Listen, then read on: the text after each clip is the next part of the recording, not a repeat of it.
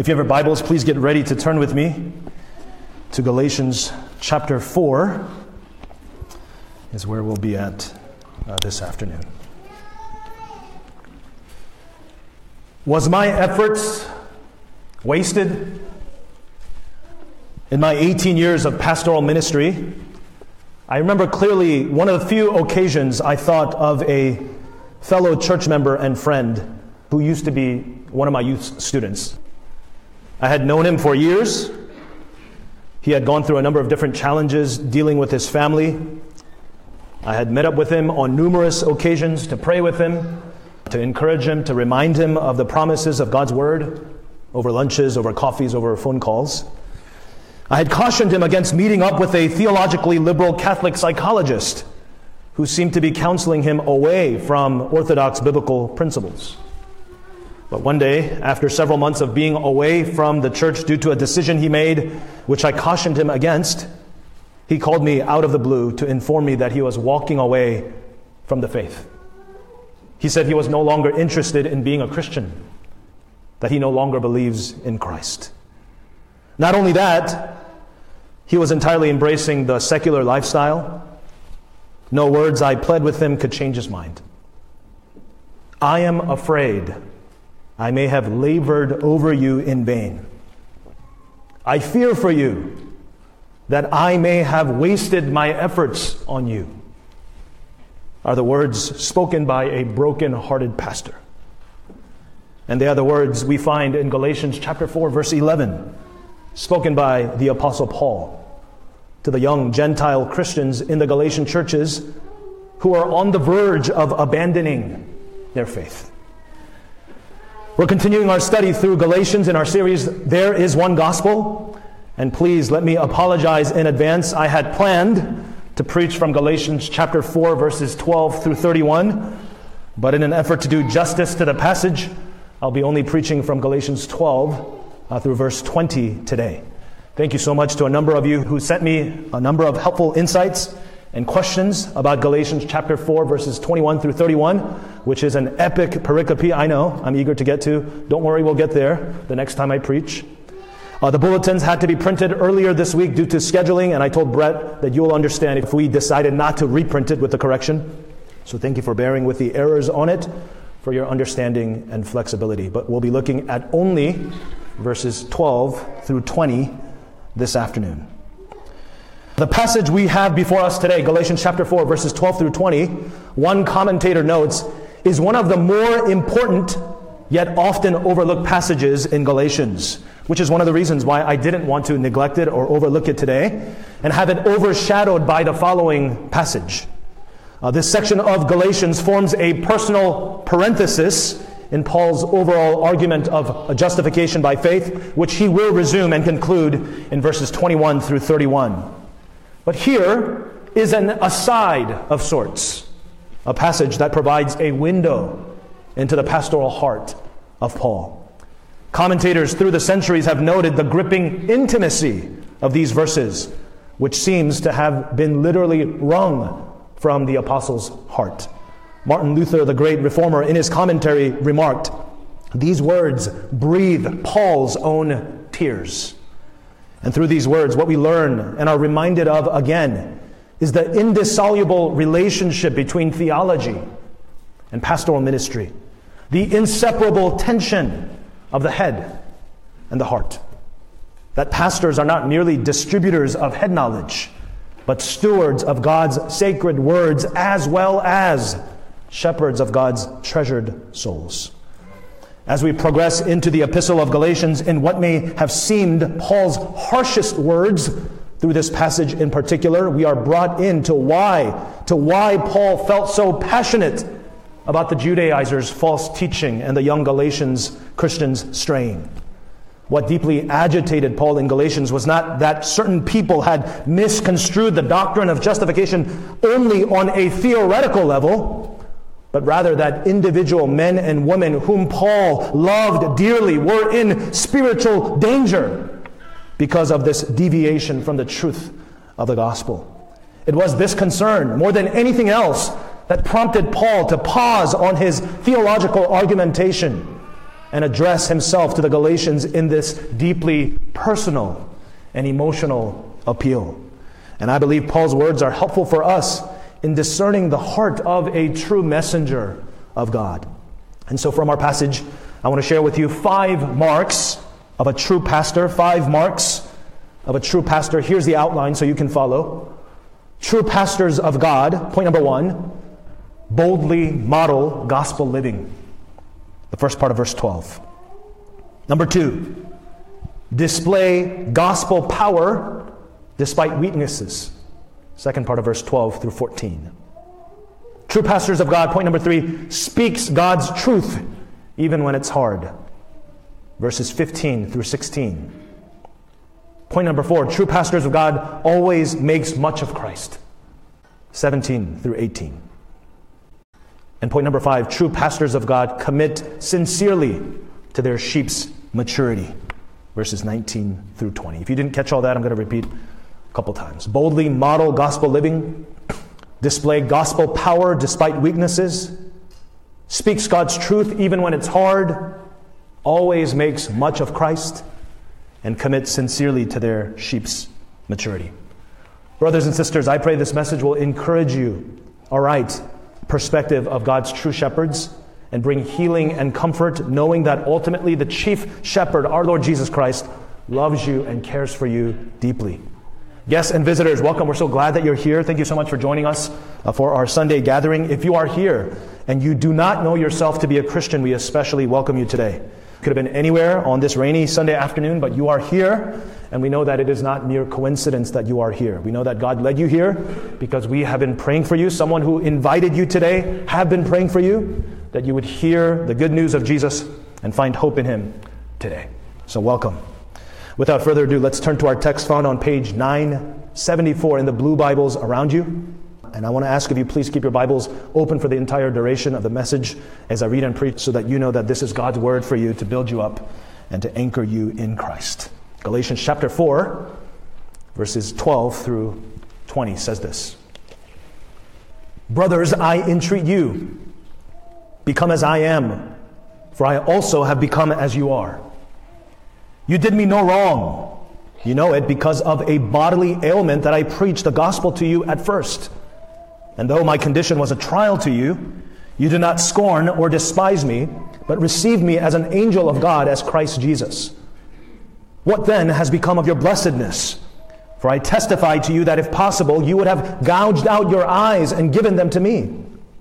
Have I then become your enemy by telling you the truth? They make much of you, but for no good purpose. They want to shut you out, that you may make much of them.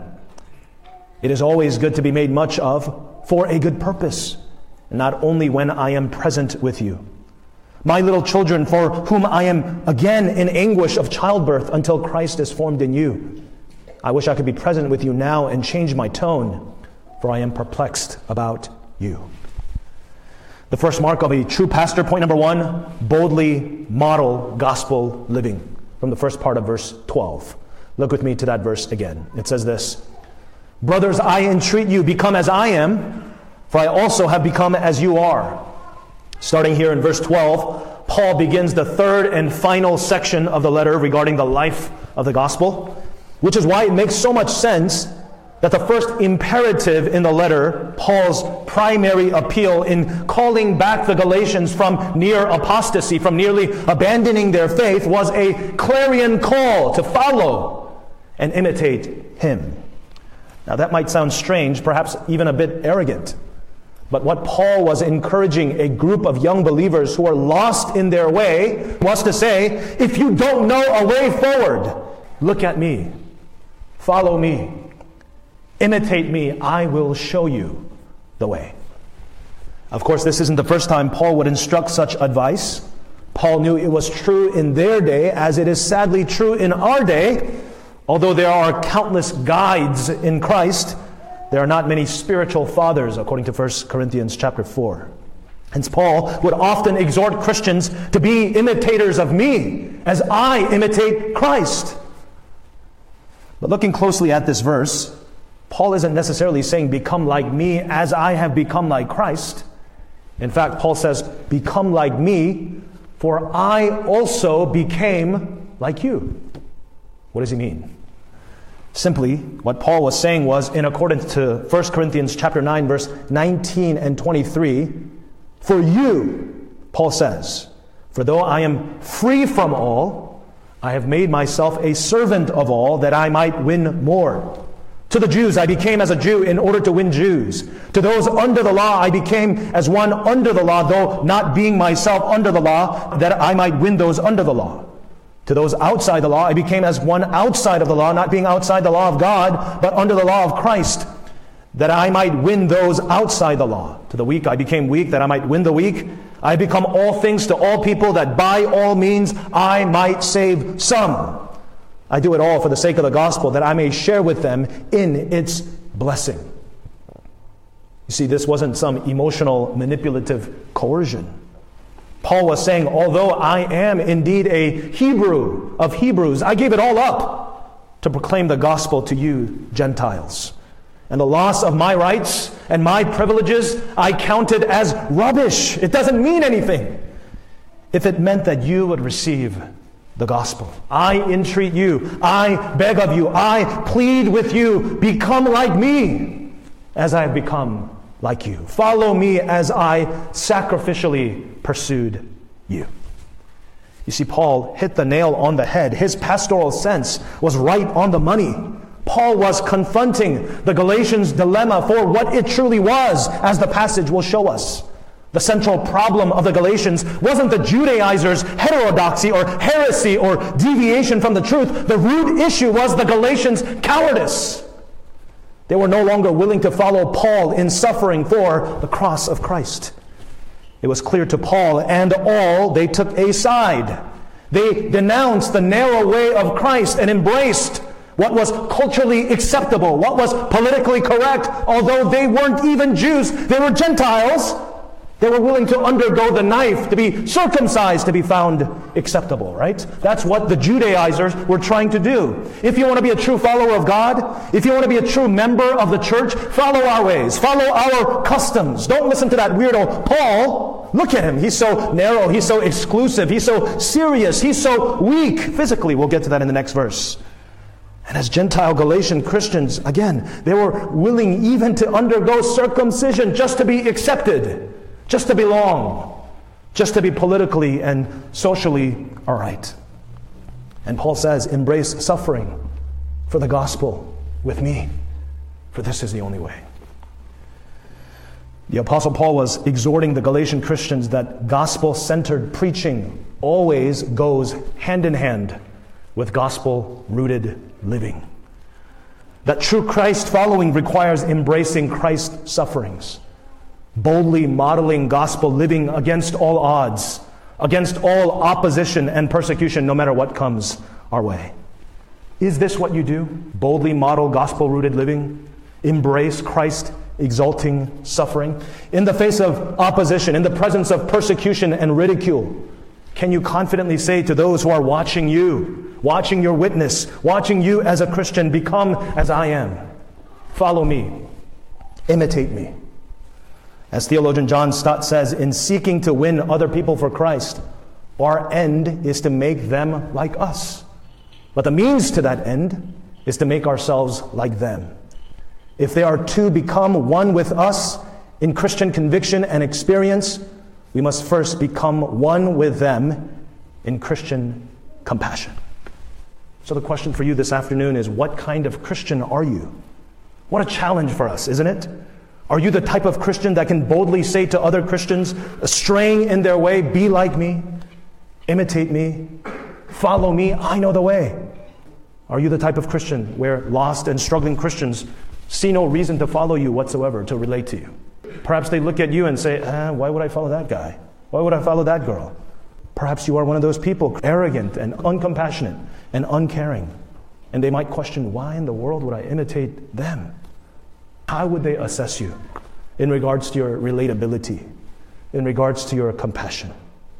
Can suffering friends come to you? Can they see Christ in you? Again, gospel proclaiming goes hand in hand with gospel living. That's what Pastor Paul, the true pastor, models for us. Gospel proclaiming goes hand in hand with gospel living. Second mark of a true messenger of God, point number two, displays gospel power despite weaknesses.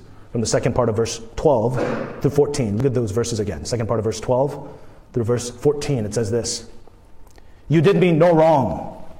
You know, it was because of a bodily ailment that I preached the gospel to you at first. And though my condition was a trial to you, you did not scorn or despise me, but received me as an angel of God, as Christ Jesus. Uh, with the phrase, you did me no wrong, what Paul is doing is to recount the deep and close relationship Paul had with the Galatian Christians. Paul recounts that it was because of a physical illness that he preached the gospel to them initially. Now, we don't exactly know what Paul's malady was. But Bible scholars conjecture it could have been Paul recuperating from being flogged, beaten, or stoned from persecution. Perhaps they say it was malaria or epilepsy or an eye disease, which could have been the reason why Paul says in verse 15 they were even willing to gouge out their own eyes for him. But whatever the nature of Paul's physical affliction was, the condition must have been so bad it resulted in some sort of bodily disfigurement or obviously unpleasant symptoms so that his condition, Paul says, was a trial, a hindrance to the Galatians. You see, in their day, they believed such physical sicknesses or deformities could be a sign that Paul's message was not from God and a sign of divine displeasure and rejection. For surely a divine messenger would be accompanied by strength rather than the weakness. You see, Paul would have stood in stark contrast to the strong and good looking super apostles or false teachers who boasted in their physical prowess, rhetorical elegance, and academic achievements. But to their credit, Paul says the Galatians had not yielded to those societal pressures. They did not scorn or despise Paul because of his weaknesses. The phrase indicates the meaning of spitting out in order to protect themselves. So rather than rejecting or loathing Paul in his suffering, in his physical illness, they were granted spiritual perception to receive Paul and his gospel as from an angel or a messenger of God, as from Christ himself. How amazing is that? They recognized that the message proclaimed by Paul, weakened as he was, was the message of salvation. You see, the simple preaching of the cross in the power of the Holy Spirit had softened the hearts of the Galatians at first and brought them to a saving knowledge of Christ. Paul had proclaimed as frail and weak as Paul was. Brothers and sisters, do you believe in God's sovereign guidance as I do? You don't know how much reflecting on this passage has been an encouragement to me this past week. Uh, that the weakness of the messenger is no hindrance to the display of gospel power. Amen? In fact, if you look at verse 13 closely, Paul says it was because of a bodily ailment that he preached the gospel to the Galatians at first. What does that mean?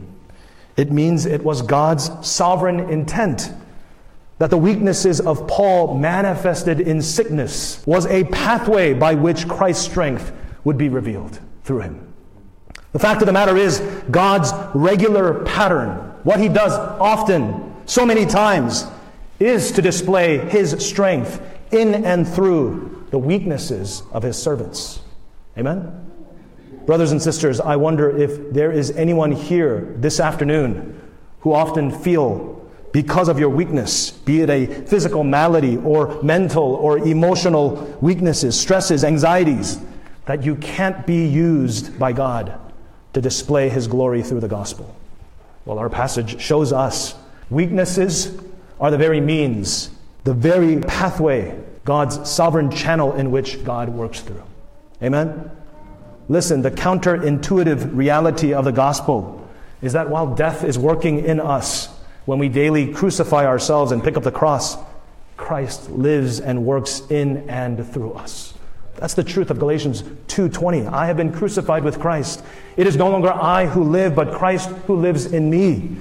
And the life I now live in the flesh, I live by faith in the Son of God who loved me and gave himself for me. So, brothers and sisters, how might the Lord be using your current weaknesses and sicknesses and physical maladies to display the gospel to those who are watching you faithfully live out your faith in Him. This past week, uh, as many of you know, I had a potential health scare. And I'm so very grateful for the many prayers and words of encouragement and love you all have showered on me facing my follow up exam this past Friday. For those of you who did not get an update, they will continue to monitor my levels and give me meds and such to keep me going. But for the time being, they're ruling out the possibility of cancer, which I am grateful for. God answers prayers. Amen? Having my dad and my grandfather pass away from cancer, the thought of potential cancer was pretty shocking at first. But one thing that I was so thankful for that I was reminded of is that the truth of God's good news of Jesus uh, doesn't change based on life's circumstances. Amen? Oh my goodness, if anything, the initial use of the potential scare gave me the opportunity to cling to Christ's promises even more. The prayers and the notes and the Bible verses you shared with me reminded me of just that. That our Abba hears our prayers, that He is the same yesterday, today, and forever. That my God is the stronghold of my life no matter what happens. I am His. I am in His hands. He can and He will take care of everything so much better than I can. He's got it. I don't have to be anxious. I don't have to be afraid. Whatever happens in the future, God is the one who is in control. Amen? My experience this past week was a short and limited window into what a number of our own members who are struggling with chronic illnesses experience and have been experiencing. And if, brothers and sisters, if that's you, I pray this word will encourage you also. That the afflictions you are experiencing has a purpose. It's not random. That God takes no pleasure in your affliction. That God has a purpose for it in your life to draw you closer to Him, so that you would cling more closely to Him, to display His power through your weakness, to give you a greater hope in Him alone for you to experience an unspeakable relief and satisfaction on the day when He returns to deliver you fully and thoroughly from your pains. In Christ, brothers and sisters, in Christ alone, suffering has an expiration date. And today you can hope in Him, you can rest in Him, you can have peace in Him. You know, a greater news than doctor's diagnosis can ever give. Amen? you know the good news of Jesus. Third mark of God's messengers, point number three God's servants speak God's truth even when it's hard. Verses 15 through 16. Look at verse 15 and 16. It says this What then has become of your blessedness? For I testified to you, if possible, you would have gouged out your eyes and given them to me. Have I then become your enemy by telling you the truth? Through verse 15's rhetorical question, Paul inquires of how the Galatians, who are so discerning and accepting of Paul's gospel of grace, could turn so drastically. What then has become of your blessedness? By blessedness, Paul was referring to benefits of salvation they had once received eagerly it was a reference to the spiritual blessings of last Sunday's passage, the blessings of a new family and new identity, new master, new father, and new principles, having been adopted as sons and no longer slaves. How could they, those who understood it and received those blessings, completely abandon these gifts, these benefits, and turn away? It was puzzling to Paul. In the rest of verse 15, Paul expresses the intimacy of the relationship and oneness that the Galatians had shared with him in Christ through the gospel. He says, For I testify to you, if possible, you would have even gouged out your eyes and given them to me. Now, no one knows for sure if the Galatians were truly willing to gouge out their own eyes out for Paul. And this is one of the reasons Bible scholars reason that Paul's physical illness was actually an eye disease. But what this verse does show is the depth of relationship that Paul once shared with the Galatians, doesn't it? Who in their right minds would actually want to gouge out their own eyes for someone? It's showing the intimacy of the relationships, how close the Galatians and Paul were. Paul wasn't just some random stranger nagging at them about theology and justification by faith. Paul wasn't some YouTube preacher the Galatians had no personal relationship with. The Galatian Christians had come to a saving knowledge of Christ through Pastor Paul's ministry. They felt at one point deeply, deeply connected and indebted to Paul. So, if you think about it in that sense, it's not too far fetched that the Galatians would have, if possible, gouged out their eyes for Paul. As I too have a few spiritual fathers who I feel deeply indebted to, to my pastor uncle who raised me, and pointed me to Christ even from an early age. To Pastor Pettit, who mentored me during my college years when I was an emotional roller coaster. Uh, to Pastor Mark Dever, who greatly shaped me as a pastor in the recent years. What wouldn't I do to serve them and care for them if they are in need because I love them and I appreciate them greatly? It would not be a waste for me to give them what little I can offer because of the spiritual benefit I gain from them. It just doesn't compare. With Paul and the Galatians, in a greater sense, that was their relationship. That was how close they were. So imagine how hard it must have been for Paul. How astonished, how upset Paul must have been when he had heard that the brothers he had poured out himself into were walking away from the gospel because of false teachers, because of wolves and snakes who posed as true teachers of God. How baffled and how perplexed Paul would have been. And while it may have been easy and the temptation great just to move on, to forget about people who betray you and stab you in the back and abandon you, who are disloyal to you and reject you and discredit you. Paul doesn't retaliate with a similar behavior. He doesn't say, Fine, do whatever you want, it's your life, just go as you please. No, Paul continues to tell them the truth of God's word and even becomes an enemy of the Galatians. Crazy, isn't it? How sour the relationship has gone. But if you really think about it, this is not unusual. It sadly happens way too often for people who are blinded by sin. It's almost as if a mask or blinders come on over their eyes. They can't see the truth. They can't see the very person that loves and cares for them deeply and genuinely, and they see them as an enemy. Who are you to judge me? Who are you to tell me what I can and can't do? Who are you to counsel me? You are way too harsh. You're thinking way too narrow and way too extreme. Is that what the Bible really says? Are you even a real pastor? This is what the Galatians were saying to the Apostle Paul. And let me tell you, it is not far fetched. We learn from Paul true servants of God always speaks God's truth, and we should identify them and appreciate them for it. Amen? Brothers and sisters, do you have such faithful truthful spiritual mentors in your life who speak truth to you even when it hurts, who stays committed to the word, who stays committed to you even when you bite and retaliate. Look around and see, examine for yourself if you have any such person in your life. Determine to find them and stick with them and heed their godly counsel. As long as it is biblical and it's faithful and loving, if you look around and find that you don't have any spiritual mentors who pour into your life, other than the fact that you haven't found one, then you should pray for one. But if it is the case that you don't have one because you have repeatedly rejected any counsel, how you might humble yourself and make right with previous spiritual mentors or accountability partners, or pray that the Lord would gift you a new brother or sister to walk alongside with. When you are in trouble, who can you call up and say, Brother, Sister, I'm really struggling. Can you pray with me? Can you tell me the gospel again? Can you read scripture with me? Can you remind me of God's promises again? Do you or do you not have such person? Pray for them. Cherish them. Stick closely to them. Which leads us to the next point and why you should do so. Fourth mark of a true disciple of God, point number four, because they always make much of Christ. They always make much of Christ. Verses 17 and 18. In verses 17 and 18, Paul gives us some helpful wisdom and insight on how you can tell if spiritual mentors are genuine or fake, sheep or wolf. Look at those verses. They make much of you for no good purpose. They want to shut you out that you may make much of them. It is always good to be made much of for a good purpose, not only when I am present with you. See, Paul was referring to the Judaizers, the false teachers, and their typical characteristic. They make much of you.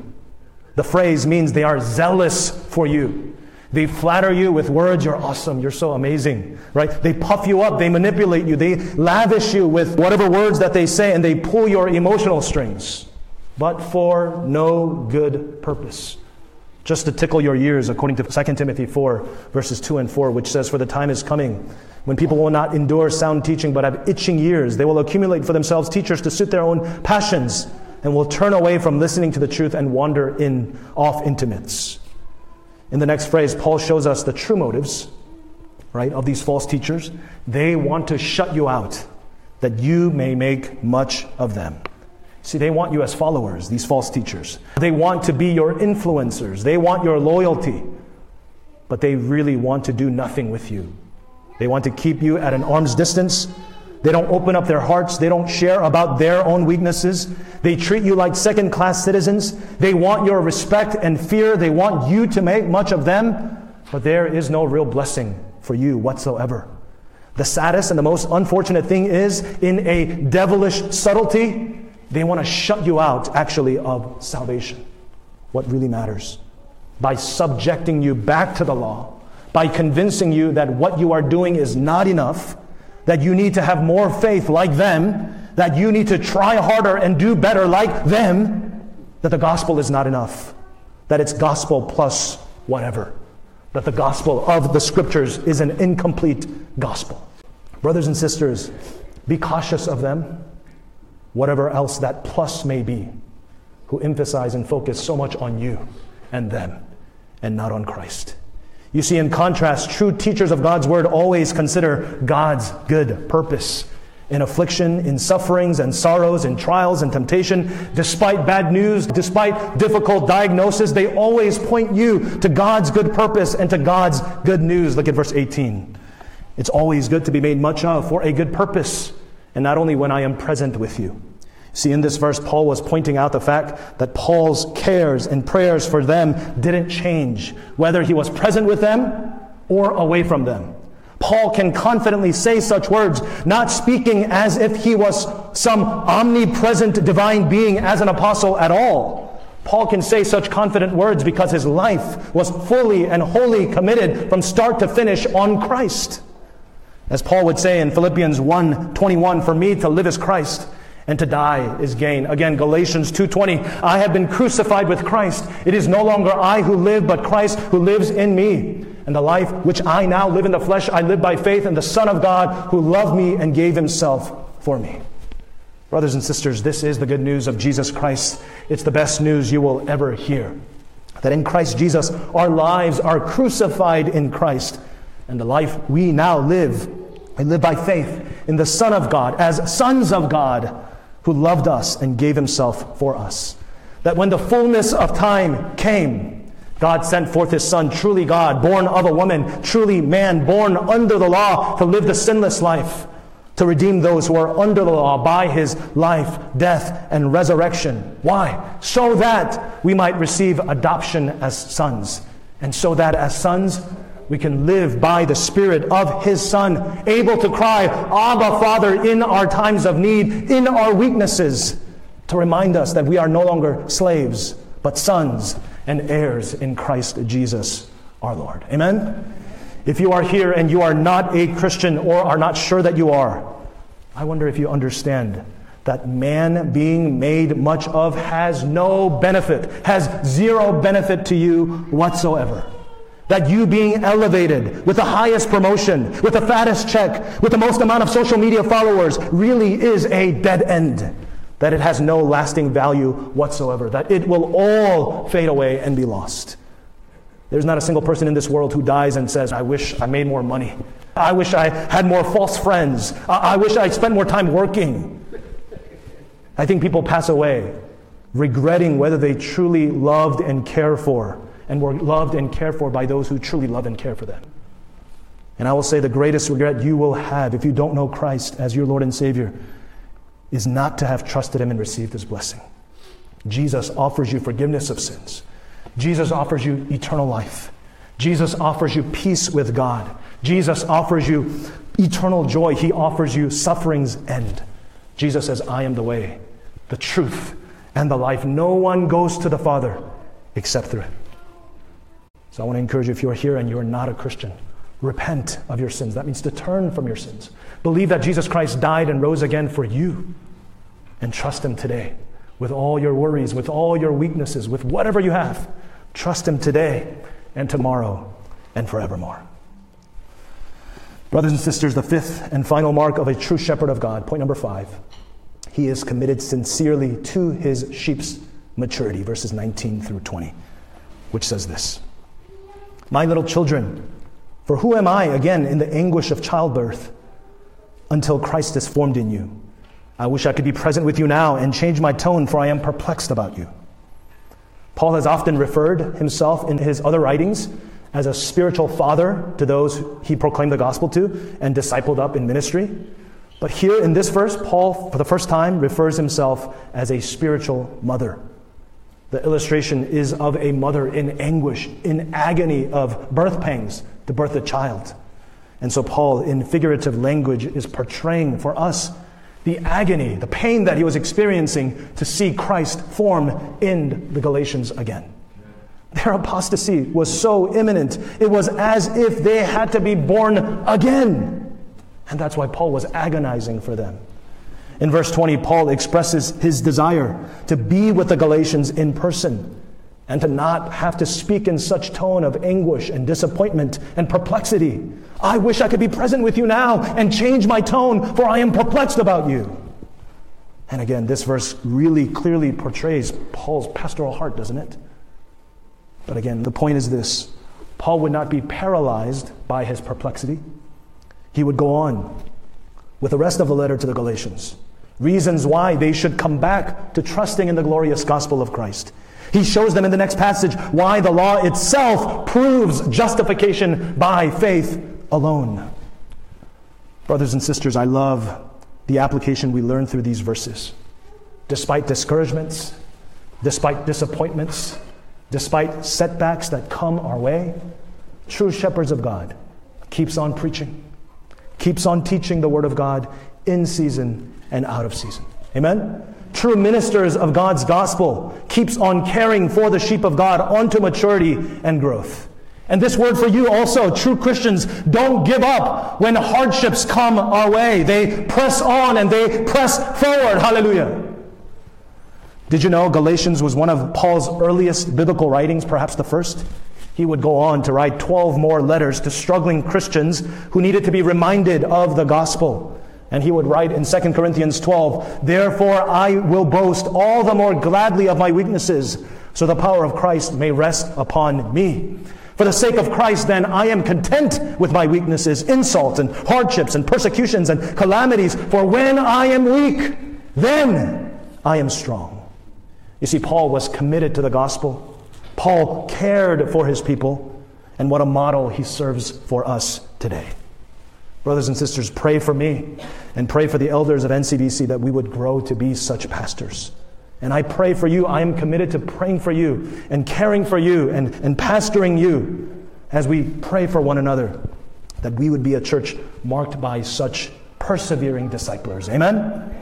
Paul would go on writing Romans 8, verses 31 through 37. What then shall we say to these things? If God is for us, who can be against us? He who did not spare his own son, but gave him up for us all, how will he not also with him graciously give us all things? Who can bring any charge against God's elect? It is God who justifies. Who is to condemn? Christ Jesus is the one who died, more than that, who was raised, who is at the right hand of God, who indeed is interceding for us. Who shall separate us from the love of Christ? Shall tribulation or distress or persecution or famine or nakedness or danger or sword, as it is written? For your sake, we are being killed all the day long. We are regarded as sheep to be slaughtered. No, in all these things, we are more than conquerors through him who loved us. Amen? Let's pray.